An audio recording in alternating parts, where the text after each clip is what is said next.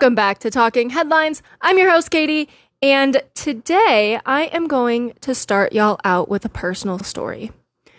I was a bigger kid. I got my blood drawn at 10 years old to test for diabetes because I was overweight.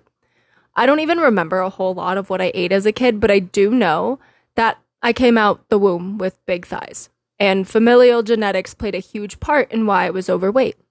However, I had the best role model in my home. My mom would get up every single morning and work out. For most of my life growing up, I watched her better herself every single morning. It inspired me. Now, I'm in better shape than most people my age. I eat ridiculously healthy, and not a single part of it was because I was put on weight loss drugs. This article from NBC News states the American Academy of Pediatrics included anti obesity drugs for the first time this year in its guidelines for treating childhood obesity. According to the guidelines, pediatricians should offer weight loss drugs to adolescents ages 12 and up with obesity alongside diet and lifestyle changes that encourage healthy eating and exercise. This will not fix the problem. It is a band aid over a bigger issue. In order to solve the problem, you need to start at the root, at birth. Not try to do damage control with drugs that will inherently cause more damage down the road. You guys, this makes me so incredibly sad. It, my mom sent it to me actually. And I can understand taking weight loss drugs if you're an adult. And I'm not, you know, I, I was I, I did my fair share of fat burners and stuff like that when I was younger, like 19, but that was my choice. Like my mom wasn't telling me to do that. Um, but the article goes on to say childhood obesity rates continue to rise in the US, affecting nearly one in five kids and adolescents ages 2 to 19. It, to combat it, experts are calling for early and intensive treatment for some children that may include weight loss medication. Four weight loss drugs are approved for use in adolescents as young as 12 Wegovy, Saxenda, Orlistat, and Qsymia. Wegovy and Saxenda are part of a newer class of drugs called GLP 1 agonists and have soared in popularity in the past year. The recommendations were immediately met with controversy, especially from groups concerned about eating disorders who worried that including weight loss drugs would ultimately be harmful to children. They're worried about the fact that the kids might have eating disorders because they're on weight loss drugs like okay fair fair. Uh, what about what the weight loss drug is going to do to your 12 year old why aren't we worried about what the weight loss drug is going to do to your 12 year old when i say it starts at the root it starts from the very very beginning. You teach your kids how to eat healthy. However if you don't know how to eat healthy yourself, how how how are you ever going to teach your child how to eat healthy and how to be healthy? So, even before birth, it starts with you. Your habits affect your children, and my story is a prime example of how my mom's habits, her good habits, that woman, when I tell y'all that she was in the office, like in the office in our house, on the elliptical for hours, losing weight. And she was eating healthy, and I watched the entire thing. I was so, and I didn't even know it at the time, but I was so cued in to what she was doing that I ended up growing up and getting up and working out every morning and eating super healthy. Granted, I don't really have a choice because now my digestive system is absolutely trashed. And uh, today's been one of those days. And um but kids emulate their parents. They look up to their parents. Like thank God my mom was the one I emulated because otherwise I would have been in, in deep shit. But I literally as a small child like she was bigger when I was a baby and then as I started growing up, she shrunk. The woman shrunk. I mean, she it was amazing. It was amazing and it and it inspired me to work out and eat healthy and I have been since I was. Mm, I've been working out consistently since I was 17 ish, and then like super consistently 19. And I've been eating healthy, you know, like mostly healthy, relatively healthy to like super duper healthy since I was 19. That's been 11 years. And I don't plan on living my life any other way. And I have my mom to thank for that. Like, thanks, mom. I know you're listening. Um, but seriously, it's like you can't be a role model. Like, you can't be a good role model for your kid if you are shoving garbage in your mouth. That's what they're watching. Actually, literally just watched a YouTube video where this mom was like, she's called the most. If you hear my laundry in the back, I am so sorry. I, uh, it's been a slow day for me.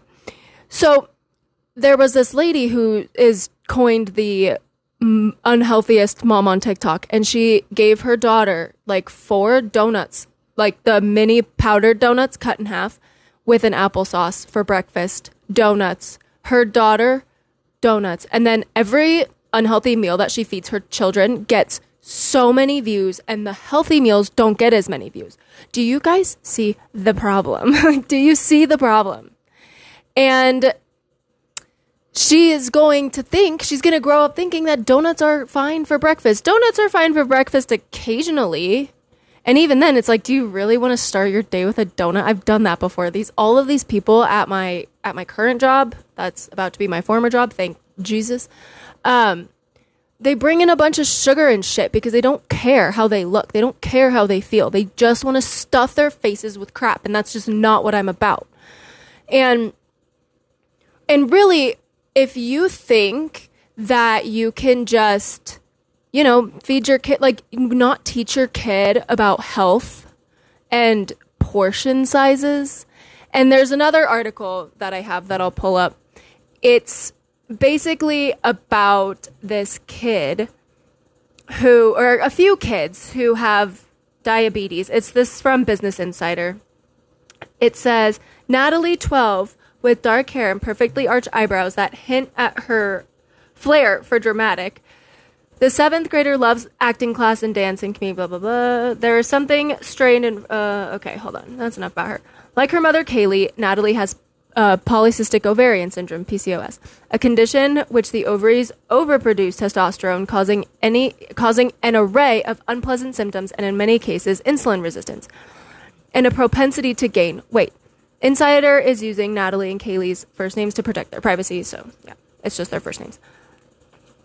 It says Kaylee started taking the type 2 diabetes drug Mounjaro off label in August of 22 to help with some of the symptoms, including weight gain. About nine months later, she started her preteen daughter on a similar medication, Wegovy. And I don't know a whole lot about PCOS. Um, I know a little bit, but I don't think, and I could be wrong, but I don't think this is the answer. Um, it goes on to say for Kaylee, the decision to put her 12 year old on an injectable weight loss medication was complicated.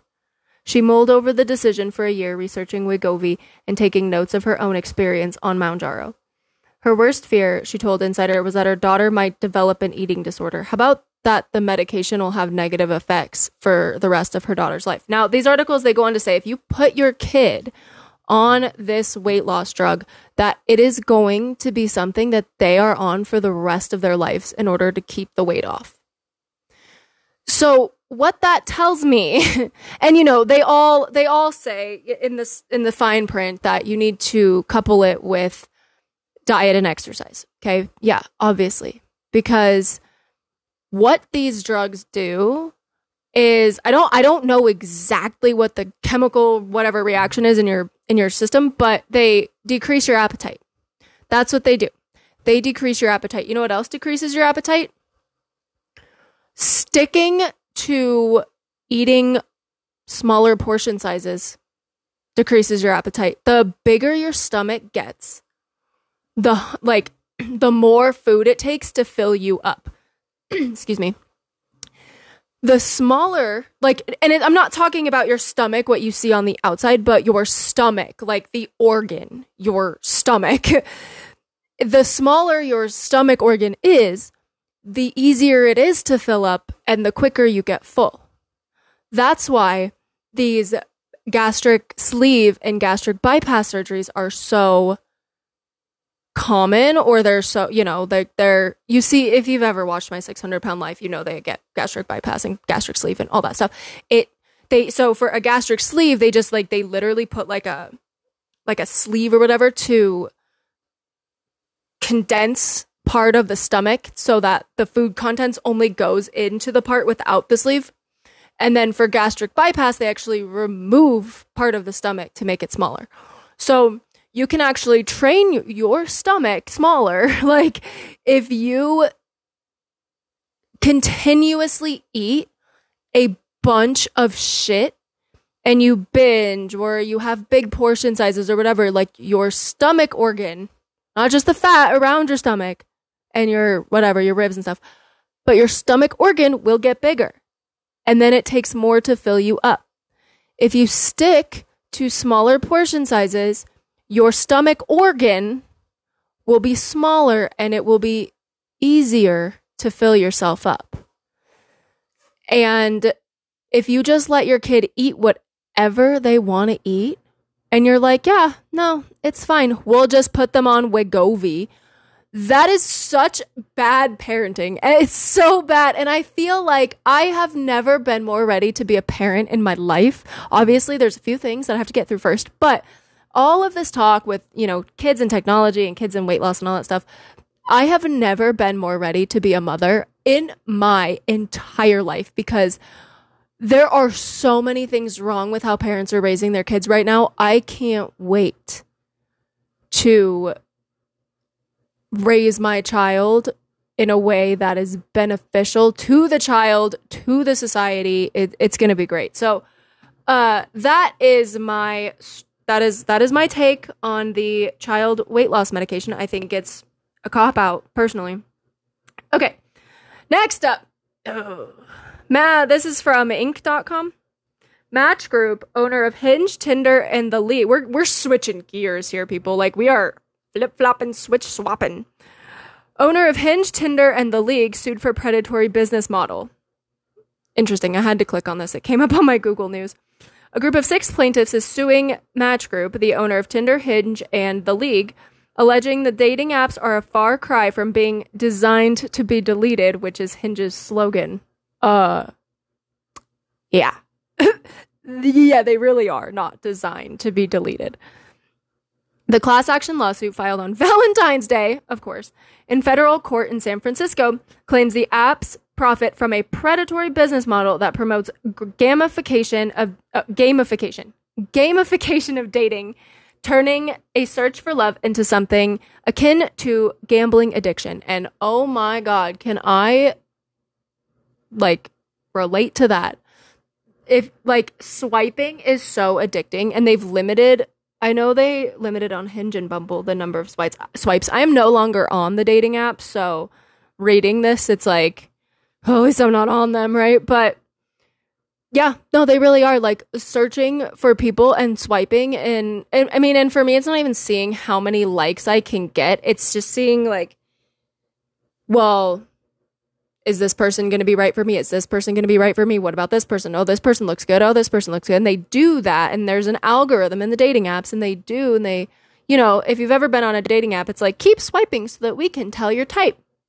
And then they give you some people that are your type and, and sometimes they give you some people that I don't I don't even know. I've seen the craziest people on dating apps. It's actually insane. Although all three apps are free to download and use, complaints about their algorithms are rampant. Some Hinge users have theorized, for example, that the people the algorithm predicts a user will find most attractive are locked up in rose jail where daters are required to send these profiles rose rather than a regular like, which oh, of which they only get one per week. And TikTokers offering dissatisfied swipers hacks to get around such an obstacle have gone viral. Yeah, so they basically like they only give you one rose. There's like a part on Hinge where you can click on it and it's like a bunch of blurred out pictures, but it's like oh or it's um no, there's like a there's like a carousel of pictures and you can like swipe through them, but you only get like one rose and then you have to pay for more roses. It's like video games. Like you know how in video games you have to like sometimes you pay for like more swords or whatever.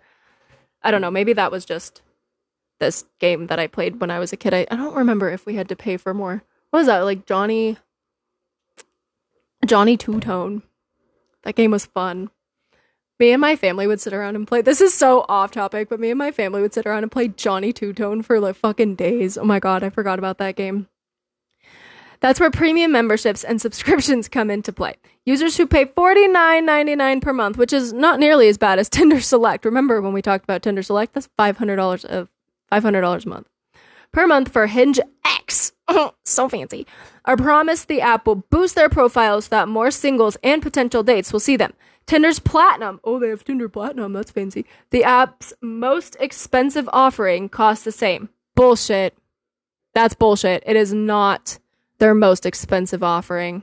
Get get out of my face with that shit. And lets users message before they match. Creepy. You could do that for free on Instagram. You know what? you might as well just just give them their address, right? At that point, you might as well just say, "Hey, you're paying out your fucking ass for Tinder Select. Here's the person's address. Go to their house. They haven't liked you. Go see if they do. Show up at their door. It's fucking ridiculous. According to The League, a dating app for ambitious singles. Okay. Members are typically seen 40% more and have 40% more mass- m- matches than other non members in their same demographic. Y'all, dating apps are trash. Like, I don't want to um you know bring my personal life onto this podcast so much like what I'm doing in the day to day as far as like I'd like to keep my dating life offline um because if you listen to the episode back at the end of July, you know that was a very fun thing that I had to enter into that episode but um I am I am all I'll say is that I'm very glad that I'm off dating apps. I am very glad that you know to an extent Bumble did me a solid. And I don't have to, hopefully, worry about this mess anymore. I'm off the job market too. Like, thank God. you guys, I am going to have to tell you about the job market one day. Maybe we'll talk about that next week because if you are in the market, this again, I'm so off topic today, but if you are in the market for a job right now, you know, you know, it's terrible. Anyway, so yeah, I'm definitely really glad that I'm not on the dating apps anymore. I'm glad that uh, I was able to, uh, for lack of a better term, get kind of lucky and not have to be on them. So that's all I'm gonna say about that. Anyway, we are we're gonna finish this article. Finish the rest of this article. Okay. Lawsuits, plaintiffs argues that asking users to pay for these perks is employing again, sorry if you can hear my laundry. I didn't really plan that out too well. Uh, employing psychologically manipulative features to ensure they remain on the app perpetually as paying subscribers. The suit, which means that they don't, which means that you're not going to get a match. Like if you're paying for this dating app, they don't want you to get off. They want your money. They don't want you to meet somebody because then you're not going to be paying for it anymore. The suit says arguing that Match Group is engaging in negligence and violating co- consumer protection law. Excuse me, consumer protection laws. The suit is similar to actions taken against tech companies, which we talked about the other day, including Meta, Google, ByteDance, which owns TikTok, YouTube, and Snap, that allege their business models encourage social media addiction and threaten the mental well-being of young people. I mean, dating apps threaten the mental well-being of young people. D- dating apps have done nothing but threaten my mental well being. Like, seriously.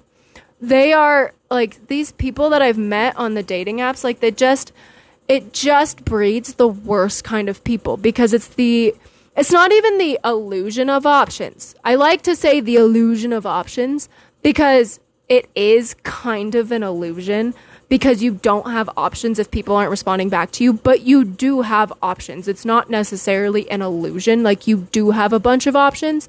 So that it, like dating apps like literally breed the worst kinds of people that aren't really looking for anything other than to get laid, get a bunch of matches, you know? It's it I I remember when Tinder first came out. I was well, I'm not actually sure exactly what year it first came out, but when it first started getting popular was 2014 and I got on it. And it was amazing that I could just have so many guys in the palm of my hand. This was amazing. This was great. I made a lot of dumb decisions. I made a lot of mistakes. And I had been on and off dating apps since 2014 and hopefully I'm off forever now, but it's so it, it is addicting.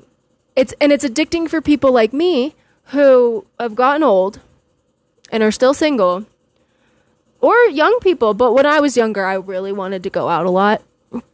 But, you know, still single, young or old, it doesn't matter, who don't want to leave their house and like go party and do the things that we used to do. I'm talking to the old people here uh, that used, you know, go do the things that we used to do when we were younger. Go dance at the bars, go to the club, da da da da, whatever.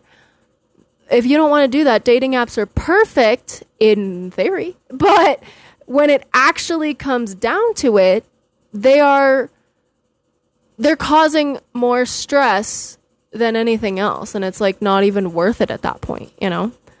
So it says dating apps are a numbers game. Of course they are. I say that all the time. If you look at Tinder, the average user swipes 100 profiles per day. It's hard to match with people in a quality way during the early stages of interaction, which means it becomes nearly impossible to break through the crowded dating app market. You need millions of customers and enough li- liquidity. Liquidity. Yep. I almost said liquidated to keep finding new people. And it's true. And if you meet like and they and like I said, if you're paying them money, they don't want you to meet somebody. They want you to pay more money. And I don't really know how the algorithm like if you're really looking for something serious matches you with like the worst person who's not looking for anything but decides to lie to you about it anyway. I don't know how they do that that would be interesting to look up because that is fucking wild. But yeah, so that's basically what's going on. They're being sued, and I'm not on them anymore, and thank God. Okay, moving on. Another Business Insider article. Millennials, this article, okay, so I wanted to read this article because I was like, well, this is kind of interesting. You know, it says millennials have been priced out of buying homes and are venting that they can't afford rent either, which, like, to a certain extent, yeah, rent's really expensive. But then I started reading. and it says, my lease, um, you know, first millennials were priced out of buying homes. Now they can't even afford their rent. TikTok is full of young professionals saying their landlords are sharply hiking their rents and they have no idea what to do. And I, I was hooked because that's exactly what happened to me. I was not planning on moving this year. I was going to stay another year. But this year they upped my rent more than they have in the last four years. And it, I was like, okay. And then I got a, I got a steal at this apartment complex that I had been walking a dog at for probably a year now. And it's, and I loved it. I was like, man, I hope one day that I can live here. And it's great. And I got a deal on a, on an, on a unit there. And so I'm moving at the end of April but so, you know, this part of the article had me hooked, and then I kept reading. and then I kept reading, and I realized why I clicked on it and why I wanted to talk about it. It says, My leasing office chose violence, Caitlin Murray, a TikTok creator, said in a recent video. She said she just received her lease agreement for the next year. I was still hooked. I'm still hooked here, okay? Uh, for the next year for her 450 square foot high rise home in Boston. Okay. She moved into the apartment in 2021, she said, and paid $2,600 per month. Now she said her landlord wants it to be 3444 a month. I love Boston, but it's not New York. She said that's it. This is insane. You know what's insane, Caitlin? That you're paying $260 or sorry, $2,600 for a high rise apartment. Did you know? Did you know that there's probably cheaper places that aren't in the middle in the heart of Boston? Guess what? I'm not going to get a high rise in Denver. I'm actually going to be moving 10 minutes down the street from where I currently live.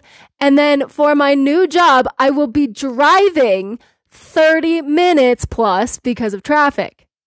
Because I don't want to live downtown. And I don't work downtown, so don't come fucking stalk me.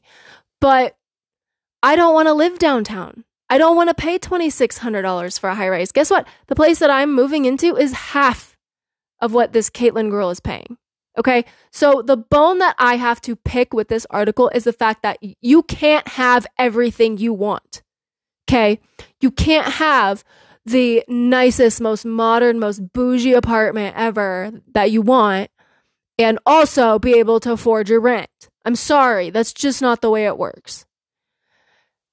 It just, I was like, okay, okay, okay, I'm gonna read this. I'm gonna read rent's expensive, blah, blah, blah, whatever. And then I, it, it, the article just lost me after that because I was like, girl, you can't have your cake and eat it too. You can't have an expensive apartment and all of the luxurious things and all the new clothes and all the, you know, cosmetics and the skincare and the hair and the nails and the this and then that. And I'm not saying that she has all that stuff. I don't actually know. But for somebody who wants to live in a, you know, a what what is it a high rise twenty six hundred dollar apartment like yeah you can infer that maybe she is a little more on the bougie side. And it's like, there's probably cheaper apartments somewhere else. Just saying. I mean, I don't know. I'm not in Boston, but I'm in Denver. Okay. Denver, Denver. I did, and I'm pretty sure I mentioned this last week. I did a Patreon episode where it says 95K is lower middle class in Denver. Okay. I'm not talking out of my ass in bumfuck nowhere in Nebraska. Okay, I'm living in Denver. There are cheaper places. You just have to be willing to give up some of your bougie aspects. Like when I move, I'm giving up my vaulted ceiling. I love my vaulted ceiling. When when I moved in here, it was March 27th, 2020, the day that everything shut down here in Denver for COVID. And I sat for months at my kitchen table just shooting rubber like you know when you were a kid and you made the gun with your fingers and you'd wrap a rubber band around it and let go of your pinky i was shooting gun rubber bands into the vault of my ceiling like i you know what this ceiling vault has been amazing. I don't know what my Christmas tree is going to look like in the next apartment. I don't have a big Christmas tree, but man, the vault is so nice. I'm giving up my vault. Okay? Because I'm going to be on the second floor. You know what else I'm giving up? Storage space. Unfortunately, I'm giving up logical storage space for weird storage space in weird rooms like the kitchen and the bathroom. So you cannot have it all anymore. That's not going to happen. If you want to be able to afford your rent, you're going to have to make some sacrifices. Now, I'm not saying, so th- okay, there is one sacrifice I will not make, and it's in unit laundry. I clearly, here I am, like recording and doing my laundry. I must, must, must, must have in unit laundry because I am the kind of person that throws it in and then takes a nap and forgets about it. So I could not, I could not hang at like, um, it like a what do they call or a laundromat obviously. And then the uh in building laundry or whatever like laundry facilities that are in there. I did that in college and just sitting there i was like oh my gosh i can't i really can't do this. So there's you know pick pick and choose you know pick your poison pick your pick your sacrifices but you girl caitlin i know you're not listening to this that'd be cool if you were but uh you can't have it all you can't have it all, and rent's expensive, so you got to pick what you're going to sacrifice. I don't know where I'm going to put my Christmas tree, but you know what? We make sacrifices for the things that we want. Oh, all right, you guys. Thank you for listening to this episode. I am praying for an easier week. Start my new job on March 4th. So exciting. Don't forget to subscribe on Spotify, rate five stars Go follow me on Instagram at Talking Headlines Pod. Go get your merch, Talking talkingheadlines-shop.fourthwall.com. And I will see y'all next Monday. Peace.